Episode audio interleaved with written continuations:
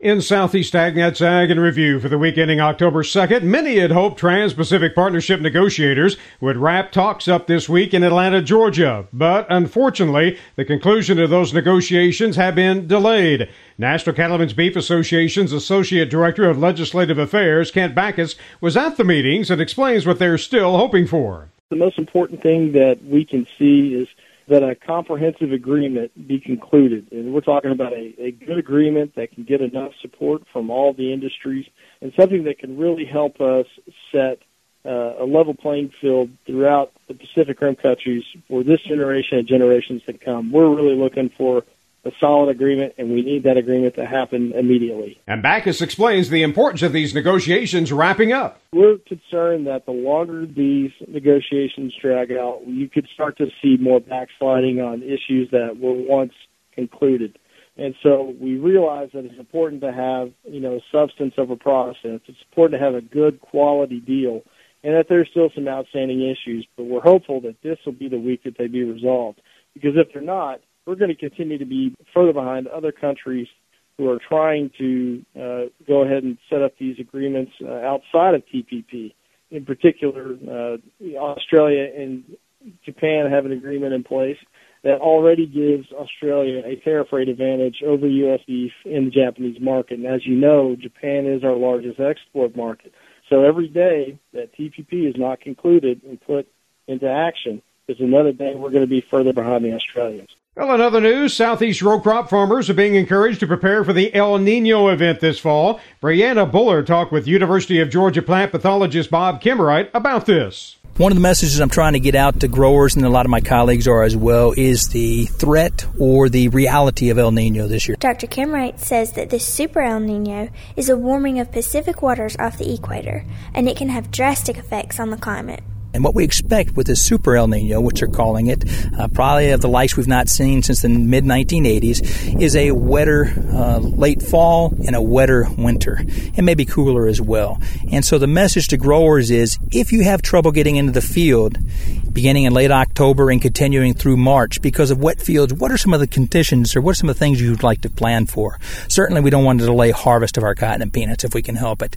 If we're going to use fumigants, we may want to put fumigants out before the wintertime in order to make sure they're in place.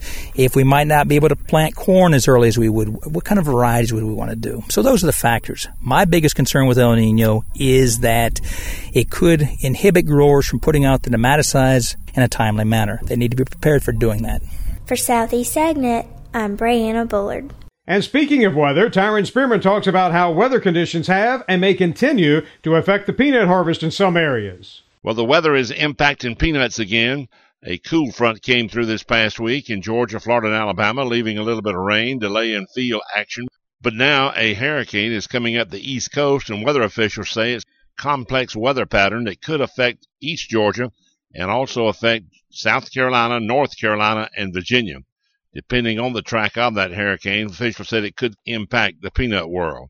I'm Tyron Spearman for Southeast AgNet. Well, Kathy Isom tells us what to look for when sharing the roadway with farm equipment. Looking around and being aware of your surroundings on and off the roadway when coming upon slow-moving farm equipment is just as important as knowing and maintaining a safe travel distance when following from behind. For example, when coming up on a tractor or other piece of farm equipment that's slow-moving, don't expect them to pull over right away. The trouble is some of our shoulders are soft, or there might be obstacles and preventing them from pulling over. So just trust them to pull over when they can and then pass when it's safe. Mike Staten of Michigan State University Extension says motorists should also keep in mind that left-hand turns will be common as this equipment turns into a driveway or farm field. The motorist that's following them won't be aware of that, so they will run into the tractor as it's turning. So just be aware of that. Look for farm buildings on the left side of the road. Look for the equipment to be slowing down a little bit. Of course, always look for signals, either in the way of flashing warning lights or hand signals. I'm Kathy Isom, Southeast AgNet.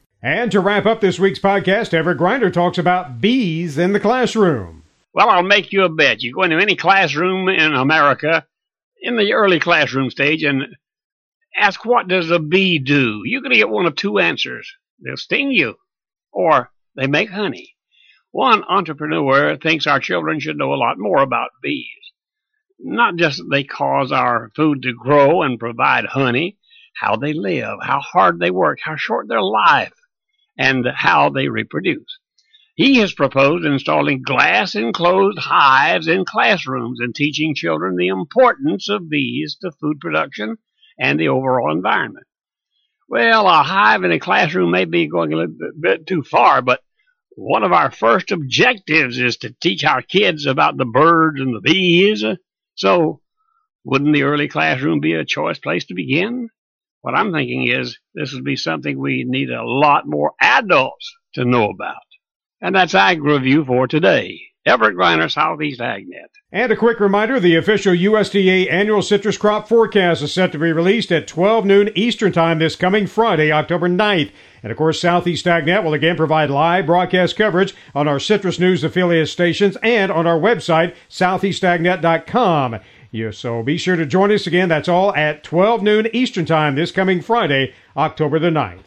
And, of course, you can hear all of the reports we talked about and more from this past week on our website, southeastagnet.com.